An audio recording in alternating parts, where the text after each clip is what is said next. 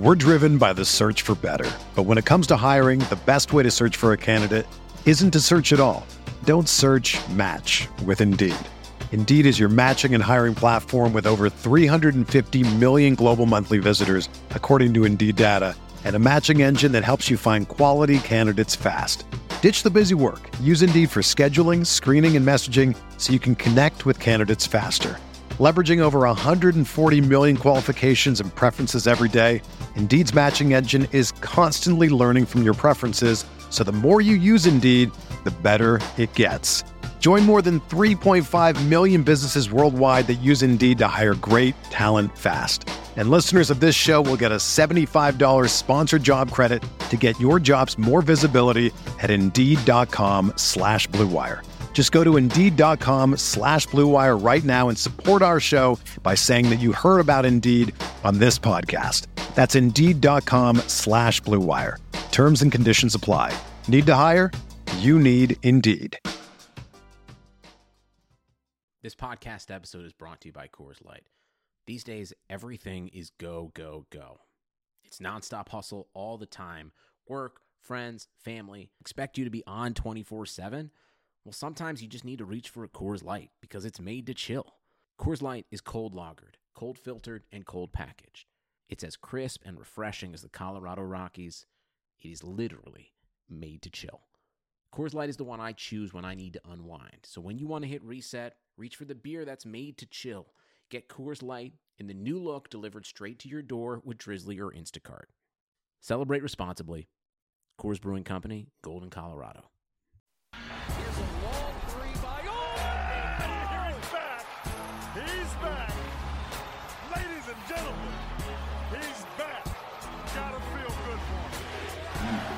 Brogdon gets around. yeah! Down! Yeah! Sabonis down the lane with authority. Williams down the lane, met there by Oh my goodness!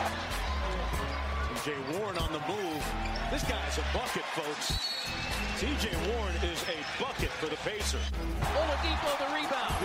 Nine seconds, eight seconds, seven seconds. Oladipo to win it. Another one! He got it! Another one! Another one! What's going on, everybody? Welcome back to another episode of Setting the Pace here on PacersTalk.net. I'm your host, Alex Golden, and joining me as he does every week is the one and only Kent Sterling. Kent, what a game last night! Hey, terrific. I, I'm starting to get excited about the postseason now. This looks like a team that might not be, you know, uh, one series and out. Well, four games or five games in, excuse me, and we have seen incredible play from not just TJ Warren, but this entire Pacers team. But I want to talk a lot about TJ Warren here in the opening. I mean, we could do this every podcast basically because he's just been unbelievable. But I think it's just 39 points against the Lakers, holding Anthony Davis defensively to eight points. I mean, last night's the perfect example of what TJ Warren can be. Yeah, it, it- you know, and it, it's, um, I guess, surprising, but it's all of a sudden it's routine, right? You know, Oh, I know. like thir- 39 points for TJ's right on his bubble average. And so you think, well, sure, he's going to take 22 shots. He's going to make 39 points. And, and that's the way he plays. Uh, But he's doing things that we don't see a guy like TJ Warren do very often. And, and that is, that's elevating this team's production and efficiency to a level where, like, they beat the Lakers. A lot of people think the Lakers are going to win the NBA, Finals. This was a healthy Laker team. LeBron James played well, but the Pacers just played better. Yeah.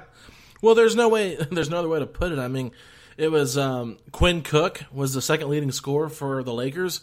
Outside Yeah. of LeBron, though, they didn't really get a lot of help. And Anthony Davis is supposed to be his number two guy, and he's been really good for the majority of the season. But last night, Kent, I don't even know where Anthony Davis was half the time. Uh, eight points, eight rebounds, three of fourteen. Like he didn't even shoot the ball a lot. He was tied for the sec- for second in most attempts, but Kuzma and Qu- uh, Quinn Cook had the same amount of attempts. So I don't know what was going on with him. Only had one foul, so it's not like he was in foul trouble. Just a really bad game from him. Strange game from him, and and I, I thought that the Pacers really did a good job by you know taking away Davis as sort of a defensive menace by scoring from the perimeter and attacking with guards. I I, I was worried about that matchup a little bit, but as it turned out, it really worked out in the Pacers' favor. And, and instead of fearing uh, a, a really athletic and versatile big like Anthony Davis, maybe you start to relish those opportunities because somehow, some way, without the size of uh, Domas Sabonis, they match up really, really well against a guy like, and it, it helps. Yeah. I mean, when you when you shoot the way the Pacers did, I mean, they hit 52% overall and 46 percent from beyond the arc, and then uh, 92.9 percent from the line. When you shoot like that, you're gonna win a lot of basketball games. Uh, but they were they're just really good. You know, mm-hmm. there's like it's not flukish to me anymore. It, it's like they're just a really good basketball team. It'll be interesting. I mean, people kind of getting their feet wet in the bubble as people figure out maybe how to play down there, and, and they allow their game to evolve toward what works in the bubble. Uh, the, the Pacers clearly have have figured that out ahead of a lot of teams and are playing really good basketball. Yeah, and I think one of the one of the beautiful things that we saw last night was when T.J. Warren was going off. We talked about it last week against Philadelphia, but I don't think Victor played that well uh, in that in that uh, in that opener against Philadelphia. But in last night's game, Victor looked a lot better. Probably yeah. the best he's looked in the bubble, and I think he's starting to get a little more comfortable with what he can and cannot do on the court. And when you got a guy like Warren who was just lights out, only missed seven of the 22 shots that he took, you you give him the ball. And Vic said that, you know, if I trust him, then they got to worry about him. Now that makes us even more dangerous because I mean Brogdon was so efficient last night too. Eight of yeah. thirteen, they combined for eighty-five points last night, Kent. So when those three guys right there can combine for eighty-five points, you're going to be in trouble, and, and, that's what we worried about last year and the in the previous year with the Pacers roster makeup. Outside of Victor, you didn't know where you're going to get that scoring from. Bojan was a bit of a surprise. He was a pretty good scorer, but I don't think that Bojan has the scoring. Uh, you know, tools like a Warren or let alone a Brogdon. I mean, Brogdon has looked really impressive, and when those three guys are on it like that, this team's going to be tough because I don't think there's a lot of teams that can match up and guard one through three like that. You know, and and it really is a collective for the Pacers. They they you see teams like L.A. with LeBron and and Davis, and you see the Heat with Jimmy Butler, and it, the Celtics are a little bit similar to the Pacers in that they've got a collective that's greater than the sum of the parts. Um, but this Pacers team, this is and and this I know I'm jumping ahead, but this is a big decision for Kevin Pritchard in in a lot of ways. He's got to figure out like eh, there's no way you are justified paying Victor Oladipo max money. Yeah, like that that just doesn't even make sense at this point. They got five guys who all deserve to make 18 to 22 million dollars. And and the way the Pacers don't spend above that luxury, luxury tax threshold, you got a decision to make with Vic it, you know, is he a necessary component to a championship type team? Uh, that's a that's a hell of a question because what they've got are a lot of guys who play really well and who function well with each other now. Yeah, I mean it's it's going to be tough. I think you have to pay him, Kent. But I mean, we we can talk about this in a couple weeks when the playoffs are over. Yeah. for the Pacers because that's when the question marks are really going to start coming up because we need to see what this Pacers team does come playoff time come a series, how how they're coached, what ways they can you know adjust. Because I think you know T.J. Warren's going off right now, but I've I've said this uh, a couple times when I've talked to different people. You're not seeing a lot of teams double team and try to get the ball out of his hand. It's a lot of one on one, and if T.J. Warren's going to be hot like that, I think you're going to start seeing guys and, and other teams double team him, force the ball out of his hands.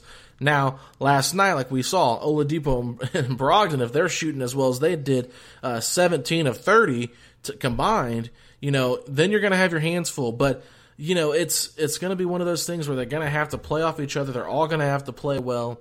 And ultimately, you know, I know this small ball lineup's working, but when the game slows down, and when it comes to trying to create and get an open basket, if they're not able to get to the basket, I don't know who you're expecting to really give them some great separation on a pick and roll, pick and pop type thing because I don't think Turner is solid enough as far as screen as being a screen setter as getting guys, you know, that room they need to to create shots for them when the game slows down in the playoff series. You know, and and that's a good point. It'll be it'll be really really interesting to see what happens when you play against a team that's playing for something substantial.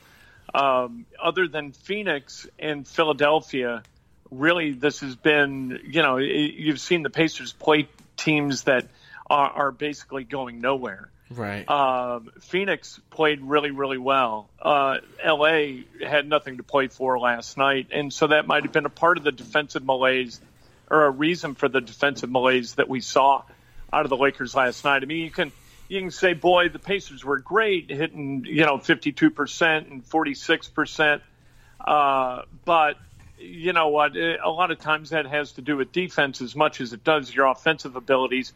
Um, TJ Warren, though, is an interesting guy in that he doesn't need to get to the bucket to be really, really good. That's true. You know, he can pull up from 12 feet and hit teardrops. And you, you've got a guy like Aaron Holiday who's very, very clever with his hands and, and can hit six to 10 footers as easily as he, as he can hit uh, at the rim. So they, I think it's a weird team to have to prepare for. And if they do double team Warren, you got a bunch of guys who can put the ball in the jar. Mm-hmm. You know, so and and that's why they don't double him. But you know, you've got to do something with a guy who's going to average 1.7 points per shot and and fill it to the tune of 39 points. You you just can't sit on your hands and say, well, if T.J. Warren beats us, you know, that's just the way it goes. Because T.J. Warren, the way he's playing right now, is going to beat you. Oh yeah, I mean he is he is I think if not the MVP of the bubble, he is top three. But there's sure. no doubt about it. He's he's been one of the most incredible performers in the Orlando bubble. And I mean, you brought up Aaron Holiday, someone. If you look at his stat line last night, it is probably one of the most perfect Aaron Holiday stat lines I've seen. Three of yep. three from the field, so he only takes three shots, hits them all for seven points, seven assists, six rebounds, three steals, a block. Only had two turnovers and was a plus twenty one. I mean, this is the perfect type of player you want with that starting five. Even though he might be a little bit undersized, Kent, and I know that he's playing some wing right now and not playing point guard technically, I just think he's a little bit quicker, so it allows Brogdon to guard bigger players where you can put Holiday on a smaller guy. And it also, you know, with him not having to force so much offensively, I think that that's a better gig for him than if you tried to make him right now in his career at least the only source of offense off the bench because then he could be trying to press a little bit too much, forcing too many bad shots, and get a little bit out of rhythm. But when you're playing with these veterans and these guys that are going off the way they are, this is just a great opportunity for him to continue to grow and someone I think the Pacers could really use for the long term. You know, and I think it's been really good for him. The the bubble has been wonderful in a number of ways for the Pacers. It, and this is me extrapolating facts, not necessarily in evidence. Uh, but these guys are around each other, right? There's not the agent and the parents and the brothers, and the, except for Holiday, and and you know the hangers on who are are feeding you a, a bunch uh, of nonsense about contracts and how important this is and the individual stuff, and and so this is just this is a perfect place for these guys to figure out who they are when they're alone and when they're just with teammates and the coaches. And I think that for the Pacers, this has been really good. And I think for Aaron Holiday, it's been terrific. Mm-hmm. Through almost two years with Aaron Holiday, I've looked at Jalen Brunson and because I loved Brunson in the draft and thought he was way undervalued. I think you and, love Brunson more than Goga. Jalen Brunson's just a great kid and and I really wish the Pacers had taken him. But right now, I wouldn't trade him straight up. I wouldn't trade Aaron Holiday straight up for Jalen Brunson in a million years. I think that Holiday is looking like a guy who can be a component to a winning team. And I didn't know if that was going to happen. I, I think that this is the bubble has been perfect for the growth of his game. Yeah, well, when it comes to young guys, I think the biggest thing, Kent, especially for coaches and fans, is just patience and yeah. playing time. You know, because we, we saw Goga the first game against Phoenix. He looked bad. There's no doubt yeah. about it. He did not look good. Yes, he knocked down a three. It was good to see that, but he didn't play well yesterday. I thought he looked pretty good. 12 minutes, three or four from the field, one more three pointer. Uh, you know, didn't really make too big of a difference until the fourth quarter. I thought he got a little bit out outschooled there by the veteran Dwight Howard. And, you know, Dwight was kind of just giving it to him, and Goga got a tech. Uh, Dwight started clapping after a foul call. Goga didn't like it, which I love that about Goga, by the way. Yeah. because um, you can kind of tell he's got a bit of a temper, and uh, he doesn't like uh, when he's getting bullied. But I think this is going to be such a, a, silly point, probably, but it's so minimal. I just wanted to bring it up. I don't know if you noticed, but it was like Goga was so concerned about trying to help on the drive with LeBron that he kept leaving Dwight Howard open, and that's yeah. what was causing a bunch of offensive uh, rebounds for them. And that possession went on for like five minutes. They end up bringing Turner back in, and one thing I noticed about Turner, he's still looking to go help side but he doesn't leave until at the last second. Where Goga was leaving probably a second or two before. I like I know it's like super minimal and not that probably big of a difference, but I, I just was so surprised at the difference of you know that's a veteran rim protector and Turner compared to a rookie and Goga still trying to figure things out because I don't really think once Miles came back in, Dwight didn't just go all over the offensive glass like he had been. Well, and what you see with Goga, especially against a guy like uh, Dwight is that he's going to get manhandled. Yeah. You know, Goga's 20. He's got to put on some weight. He's probably 20 pounds lighter than he's going to wind up being as a, an NV, NBA veteran. And, and that you see him exposed again and again and again to guys who are, you know, bigger and stronger. And that's almost everybody in the NBA. But yeah. when he adds that bulk, you're and just as Miles has, uh, Miles has gotten bigger, and as he's gotten bigger, he, had, he he's much more difficult to move around. And what you mentioned, absolutely true, is that he's a little bit too eager defensively, and that costs him. But as he gets bigger and and as he learns, I, I think that we're going to really well. You know what I think about Goga, and I do love. I like that he's gritty, and I like that he's a little bit chippy uh, you know, he grew up in the middle of a war, and and for a year and a half he was homeless. Yeah, I mean, this guy isn't going to take crap from anybody. He's lived a life to the age of twenty that you know we can't even imagine, and so you you get the benefit of that. And he's a terrific teammate. Yeah, you know, you see him genuinely, really enthused for for his teammates, and I think that's a cool deal. I'd say the same thing about Sampson. Is he he's really you know as there's no crowd there to kind of infuse a building with enthusiasm. You got to get something from your bench, and I think the Pacers bench has been terrific in the way they've supported each other. Yeah, I think their support has been really good, but their production during this bubble has been pretty bad. Um, TJ McConnell's been the oh, only yeah. real bright yeah. spot off the bench. He had zero points last night, but you know, four steals, four uh, four assists, and five rebounds. That's the kind of stuff you need from TJ McConnell. You talk about a JaKarr Sampson. He's a guy that's an energy guy, had two, you know, just ferocious tip back slams. Yeah. Back to back plays. You never see that happen. And then our veterans, Justin Holiday, Doug McDermott, they go one, uh, two of eight from beyond the arc. Uh, Justin had two air balls that he overshot in the corner on back to back possessions. It's just those two guys, McDermott and Holiday, you see why they miss Sabonis so much. I know a lot of people have been talking about this, so I don't want to keep hitting that same point over and over again, but it's just so true. They miss that facilitator out there on the court, someone that can really run the offense that benefits them. But you mentioned it. When you're playing in this environment, having energy guys like McConnell and Sampson off the bench are what's going to keep your team afloat. And I thought McMillan did a much better job with the rotations on uh, with the bench in the second unit um, against the Lakers than when uh, compared to the Phoenix Suns game. Well, and it's been nice. Uh, I guess that the minutes restriction for Vic has gone because he played 35 minutes last night. That's a good point. Um, you know, so and and you're right about the bench. Some nights the bench, like McDermott, is going to be kind of like remember DJ Augustin with the Pacers when they beat the Knicks that one game, and that was that was Augustin's game, right? Yeah, Without him, the Pacers don't win. Doug McDermott is going to be that kind of guy for the Pacers in the playoffs at some point where he's going to lift them to one win. And and if you've got a if you got a bench guy who can do that kind of thing and give you the one win to add to three, you know that the starters get you, you've got a real chance to win series against what people might think is a superior team. Yeah, that's a that's a good point.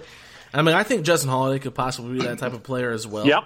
If he gets hot, because defensively he's probably a little bit better than Doug, and they might actually go to him a little bit more depending on the matchups. You know, I'm pretty sure it's going to be the Pacers and the Heat in that first round series.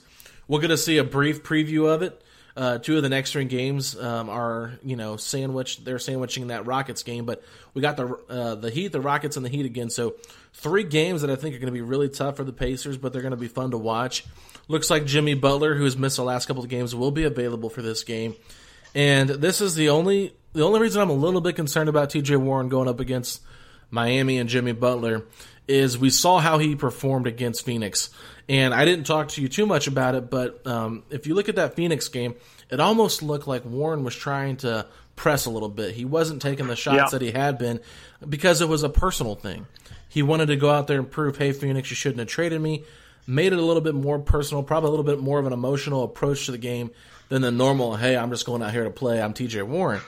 This Miami series, this Miami game uh, coming up tomorrow night, 8 o'clock, uh, I think this could be a similar situation where he gets himself a little bit psyched up knowing he's going up against Jimmy Butler, the guy that said he's not even in his league and disrespected him from top to bottom in his post-game interview. So I'm just hoping that we see the same Warren that we saw the last four of the last five games, excluding the Phoenix game, and not not the guy we see uh, saw against Phoenix, who, although he had 16 points, it, it was not an efficient 16 points. You know, and and that to me is the thing that T.J. Warren's got to prove as a guy who's averaging 39 points in the bubble. He's got to prove that in big moments he's going to elevate himself. You know, because that's what's got to happen in the playoffs. Uh, Every moment is big in the playoffs. Every game is big. You don't get to just you know kind of go roll the ball out and shoot nice, loose, and easy, and and think you know, well, it's just basketball. That's not what playoff basketball is.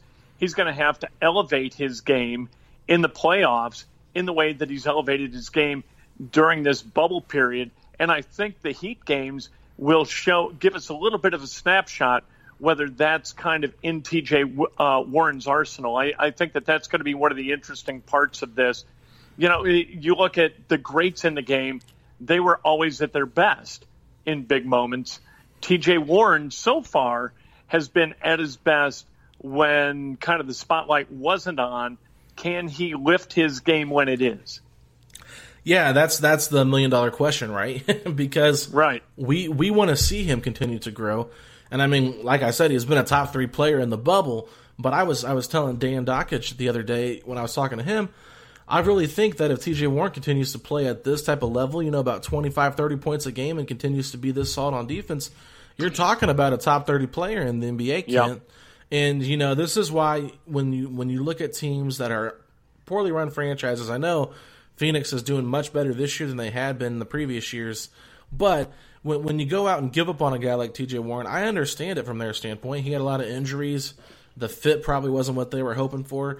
But Indiana t- took a risk, went out there, got TJ Warren for free, and they've turned his whole entire career around.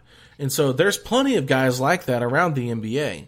And that's why I think this Pacers team and this organization has done a great job of, like we mentioned last week, creating that culture so you can get guys in here like a TJ Warren that can really just develop their game.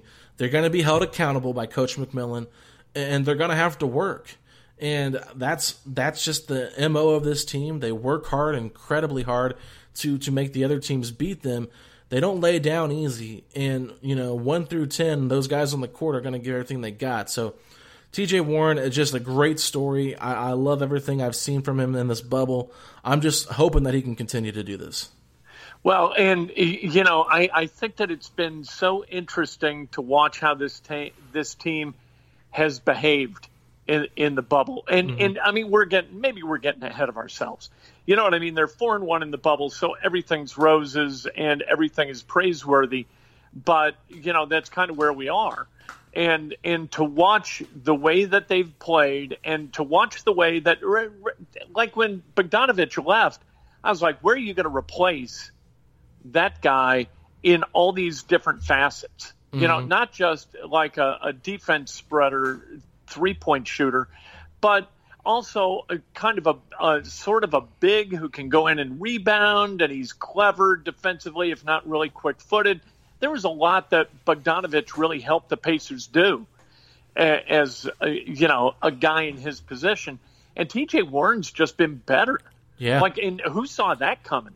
Mark you know, Montieth. thought, oh no, but yeah, I mean, yeah, Kevin Pritchard saw it coming, I guess.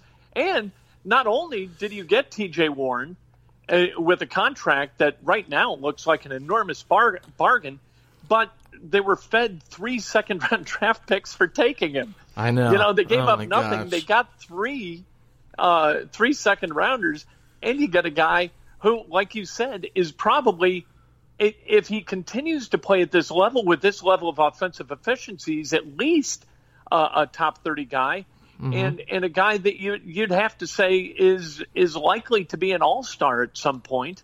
Oh, I, yeah. I, I just I can't figure out what the Suns were doing, what they were thinking. Why why did this guy appear to be somebody that wasn't going to help you win basketball games? I, I just don't get it. Well, I think health was a concern, and I also think when you have five coaches in four years, that's a problem as well. Yeah, right. They, it's it's just no stability, and, and that that can really affect a player. I mean, Devin Booker has been unbelievable in this uh, bubble. I mean, he didn't play well against Indiana. It was actually uh, DeAndre Ayton who had his way uh, against the Pacers.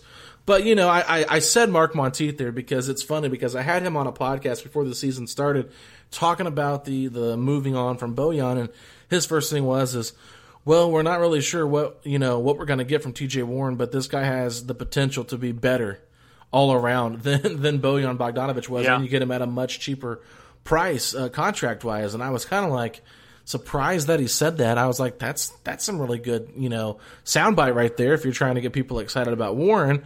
But but to me, I mean, I really think he felt that way, and now you, see the potential. I mean, Warren Warren was good when he was healthy. Uh, Steve Kerr came on the uh, Bill Simmons podcast and was talking about T.J. Warren. He said he's just old school. He's just a bucket getter, and he knew that when they were you know playing Phoenix, yeah, they weren't a great team, but they knew that T.J. Warren was going to give them fits because of his offensive prowess. So. Now he's got the three point shot rocking and rolling. I mean, that to me is what has elevated his entire play oh yeah, in in this bubble is the fact that he's knocking down that three. He's taken so many more attempts than he had all year long, but he's hitting them at a high rate, five of eight. Uh, last night against the Lakers, I'm not sure what he's done the other nights. I know there's been a couple games where he was bad, but I think it was like 21 of 32 the last time I checked over the last five games from three. So that to me is just something, you know, that's been so different about Warren.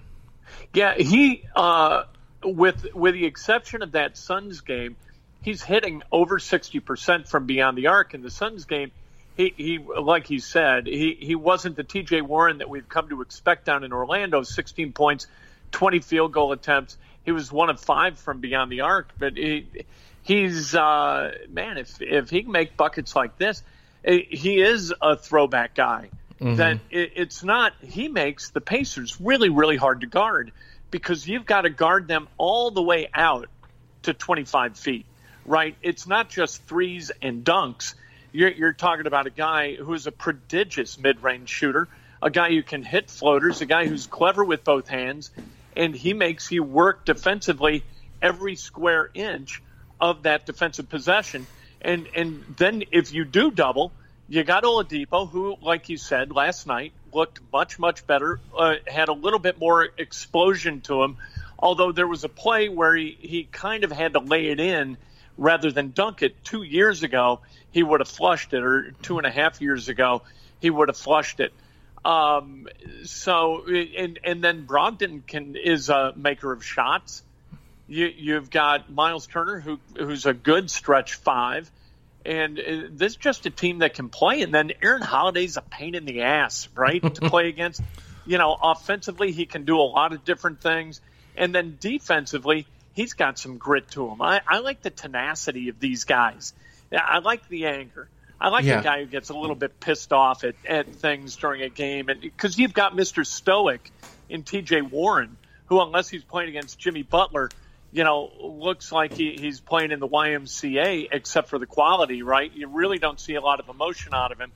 So you need guys like, you know, uh, um, you, you need a guy who's who's going to get chippy, like Aaron or like Goga, and and kind of get angry at guys and just be a pain in the ass to play against. I, I like the construct of this team.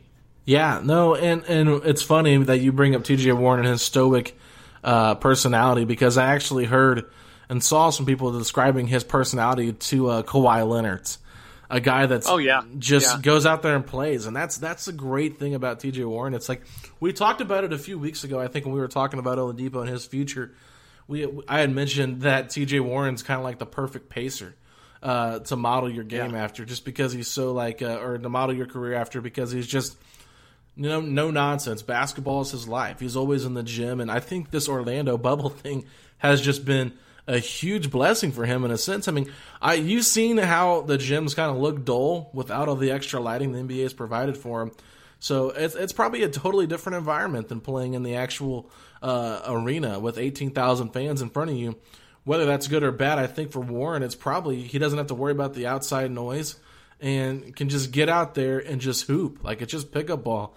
And I'm not saying he's a pickup ball player, like a great pickup ball player, which I'm sure he is, but I'm just saying like that environment for him, he's just a bucket getter. So it's like he doesn't have any other distractions except hoops, and I think that's benefiting him uh, a lot. And I think it's benefited the entire team. You know, you're you're not thinking about all those things, all the off court stuff that that NBA players think about. Mm-hmm. You know, you're you're not thinking about what you're going to do after the game. You're not thinking about what you're going to do before the game. You know, you're eating well. You you have no access to anything but what's good for you.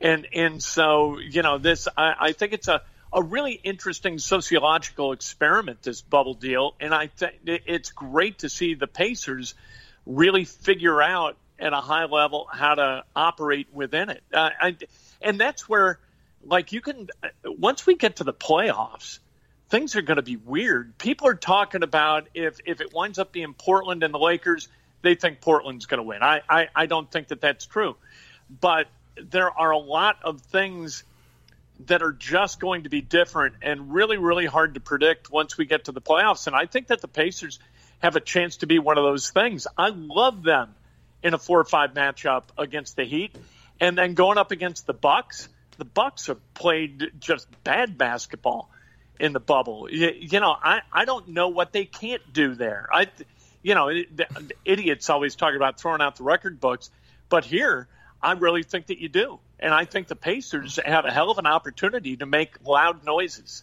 Do you really think the Bucks have played that bad? Yeah, Bucks haven't Bucks haven't played well. Yeah, I think they've been okay. I thought it was impressive what they did to Miami when they came back and just trounced them like seventy-four to thirty something in the second half of that game they played on Thursday night. Um, after the after the Pacers lost to the Suns, I know they've lost a couple other games. Losing to the Nets was a big loss, as well as losing to the Yeah. Mavericks. So I mean, but come playoff the time, Rockets, they yeah. I'm, I just come playoff time. I don't know if I. maybe they're not as focused. Like kind of like you said, they don't have much to play for since they're already locked in at that number one seed. But um, I know we've been talking a lot about how we want to play the Heat, and I think it's like it's a fun matchup. Definitely, it will be good for the rivalry part of it. But with Philadelphia losing Ben Simmons, if the Pacers Yeah. can beat the Heat twice and Philly can find a way to win a couple games here, would you be in favor of playing Philadelphia in the four five matchup over Miami? Oh, that's interesting. You know what? Here's my deal with Ben Simmons, and this is kind of weird. I, I don't think that Ben Simmons is a winning basketball player. I think that Ben Simmons is a really nice basketball player who has a variety of unique skills, but I don't think that you win big with him. I, I have no like evidence to back this up other than watching the guy play and and watching his team kind of fold around him at unique moments. So everything's kind of anecdotal.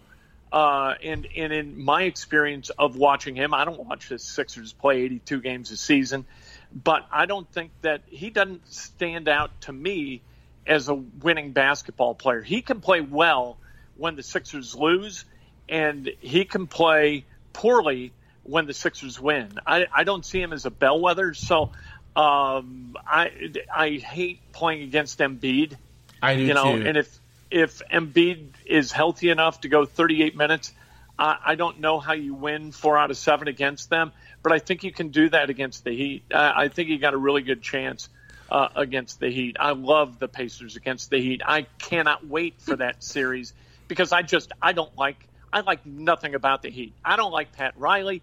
Uh, for no special reason, I don't like Spoelstra. I don't like Jimmy Butler. You know, Jimmy Butler to me is uh, is Paul George light. And from a behavioral standpoint, I, how many teams has he played for? But this is his fourth. Yeah, right? Fourteen. Yeah, that doesn't happen. If if you're a real guy, you're not playing for four teams during your prime. So uh, I'm I'm working myself into a lather uh, to play the Heat because I can't wait to shove it to them. Yeah, well, we got to just we got to make sure we take care of business against the Heat because right. if we lose these next three games, we do have the Rockets and the Heat twice, like I mentioned earlier. So uh, the 76ers play Portland today. Now I think Portland's going to have a little bit of a chip on their shoulder after those Paul George, Pat Bev, Dame Lillard's uh, comments off off the uh, off the air and uh, on Instagram, social media, whatever. I forget what post. I think it was Bleacher Report posted something about something Dame said in the post game, and Paul George tried right. to chime in. And if you go back and look at Paul's uh, Instagram, the more Paul talked, the uh, the more it ended up hurting his case. So not a shocker there for a lot of Pacers fans, knowing that Paul just is an idiot. But um, the 76ers got the Trailblazers, the Suns, the Raptors, and the Rockets. So they still have four games. They're only a half game back to uh, be tied with the Pacers record wise and the Heat, all tied for fourth. So, I mean, it's going to be a race. And determining on who you want to play, I mean, if you're the Pacers, maybe you just say, hey, we're just going to try to do our best to win out. We'll play whoever gets us. But if they lose a game against Miami, Philadelphia wins, I mean, they could find themselves in the sixth seed playing Boston. So while it's exciting to be tied for fourth with Miami, uh, they do hold the tiebreaker for now, and it's it's going to be a difficult one because I don't I don't know um, if we lose one of these games if we're going to be able to um, surpass Miami at four. So I mean, we might we still have no idea who we're going to play. Kent, that's a big thing. Right, and you know the nice thing is that whether you're the four or five doesn't really matter at all. Right. You know, it's it, it, who cares? You're in the same gym. They put different, you know, the, the stands are different, I guess, or the the video boards. You've got your fans. I I, I don't know. It, it's the same deal. Um, you're playing seven games in the same place with no travel. Uh, whether that benefits the Pacers or the Heat or the Sixers, I have no idea. But I think that the Pacers who's playing better, right? Who's playing better than the Indiana Pacers right now? The 76ers are 3 and 1 in the bubble. The one loss to the Pacers. Uh, Pacers have been really good. I, I just love where they're at. I, and to watch them play like they did yesterday, I think if they played the Lakers 10 games, the Lakers win seven. And and that the Pacers well, would have twice. to shoot. Huh? We've already beat them twice this year. Yeah, if they played eight more times, I think the Lakers would win seven. Wow. I don't know. I don't know. Their guard play is so bad. It is bad. They're not a good defensive team. No. And and uh, so, but you got two of the two of the best five players in the NBA. That's true. On that team, and you don't have a top ten player in the NBA on the Pacers, and you probably don't have a top fifteen guy or twenty on the Pacers. Really, right?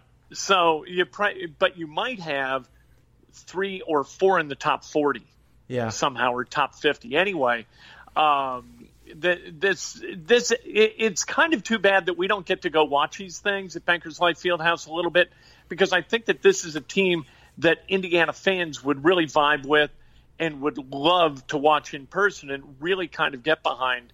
Uh, I don't miss a game. I don't miss a minute, and and that's unusual for me. That mm-hmm. uh, like I'll catch parts of every Pacers game, and and certainly the the latter portion of the game. But I I don't miss a minute in the first quarter, second quarter, third quarter, and and that's weird for me. And that's just because they are playing bat, the kind of basketball that I love to watch. It's it's must see TV. This is yep. this has been the most fun I can ever remember watching the Pacers. Probably uh, probably going all the way back to that series against the Cavaliers in the playoffs. You know, it was appointment television. And if you couldn't watch it live because you're busy, because I know some of those games do start a little bit early for people that are working, you're DVRing it and you're going back and watching it because it's that important. So, you know, it's it's been fun. We've been without sports for a long time, and I just want to give a big shout out to the NBA for figuring out a way to do this thing successfully. You know, no COVID uh, positive test twice or three times now since they've been doing it. It's it's been fantastic to see how the bubble is working how these how these players can have come in here and continue to just be so solid. We've started to see some injuries happen. Ben Simmons, Jonathan Isaac, and um, there's somebody else I'm missing that got hurt. Oh, Jaren Jackson Jr. Yeah, So you know you've seen some some injuries happen. That's part of it, but most of these guys they've they've come in here, they've come in ready to play, and we didn't really have to see any of those get in shape games, but. These eight regular season games have been really nice to get yourself ready as a fan, but also as players and a team to get yourself ready for the for the playoffs. Yeah, and if you need a counterpoint to the way the NBA's done it successfully, look at Major League Baseball. What a catastrophe! Yeah, you my know, Cardinals. Rob Manfred. You, you look look up poor leadership in the dictionary, and there's a big giant picture uh, of Rob Manfred and his goofy, uh, you know, gap toothed grin. And you look up positive leadership, and there's Adam Silver. But I, I'm telling you, if the Pacers continue to play the way they've been playing, Kent, as we wrap this up here, I really think they have a chance to get out of the first round this year. I do too. And and here's one thing that we got to consider a little bit, and that's that T.J. Warren is too important to this team to be the guy who is, uh, in, you know, taunting and and could get into some kind of physical dust up with Jimmy Butler or anybody else. That's we good. need like back in the day. And, and this is still true in hockey. You got the thug who's going to go get revenge. We need Goga. Goga out there. If TJ gets upset, it's Goga's business to put a stop to it and and exert some physical force on a guy so they know not to mess with Warren. Yeah. Well, we'll see if Goga's little soft self can do that. I don't. I don't anticipate Goga being the enforcer. Um, Goga I- grew up in a war. He was homeless. He- you don't want to get in a fight with Goga. Goga's seen stuff that on. we, can, we can't even imagine. I know, but he's not going to do that. He's too soft spoken. I mean, he might get annoyed with Dwight Howard, but hey, if you're trying to guard a guy who refuses to wear a mask, I would be pretty upset too. So, you know, when it, when it comes to the Heat, I don't think Goga's the guy you want to get into with Jimmy Butler. Um, that's where that's where Vic and Malcolm are going to have to be able to step in. And I, I think you, I don't know if you're going to see a lot of TJ Warren on Jimmy Butler. You might see Malcolm start on him. And, you know, that uh, might be a good thing uh, just because you don't want to get it too fixated in, in, in Jimmy, or not Jimmy, but TJ's head that, hey, you got to go out there and win this one on one matchup. Like, no, it's not about one on one matchups. We want to see the Pacers beat the Heat. I don't care if TJ Warren has 50 or 20 points. I just want them to win. I don't care how they do it. I hate this Heat team, and I just want a victory no matter who is the guy. Perfect. I, I couldn't agree more. Let's go. Let's I'm go. in. I'm in. all seven games, all 48 minutes.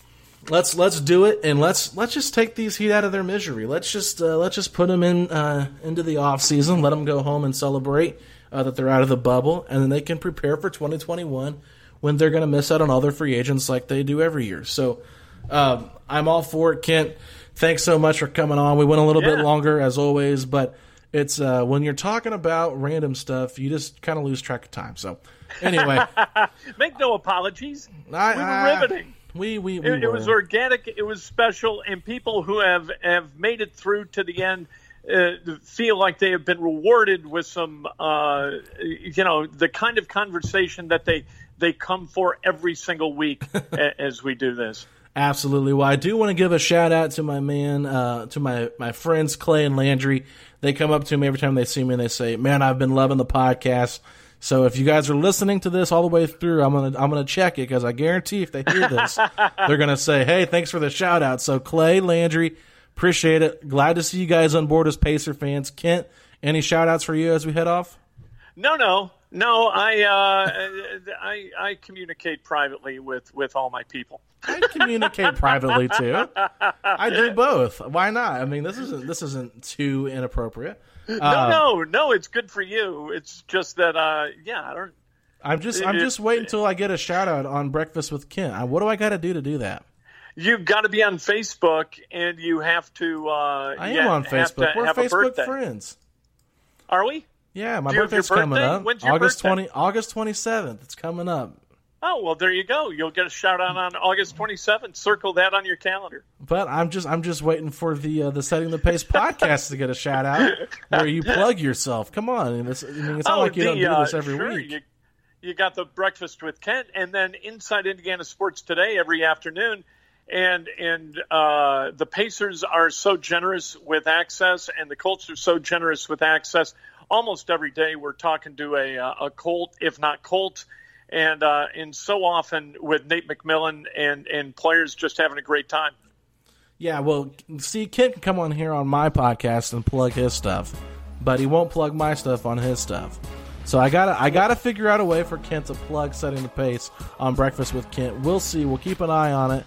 I'm waiting for that. I'm waiting for my plug. I know I haven't paid you anything, but I'm waiting for that shout out, Kent. Um, but in all seriousness, no, guys, check out Kent on KentSterling.com and at Kent Sterling on Twitter. I'm at Alex Golden NBA. You can follow Setting the Pace at Setting the Pace 3, and we're over on Instagram at Pacers Talk. So until next week, everybody, have a great time, and we'll talk to y'all later.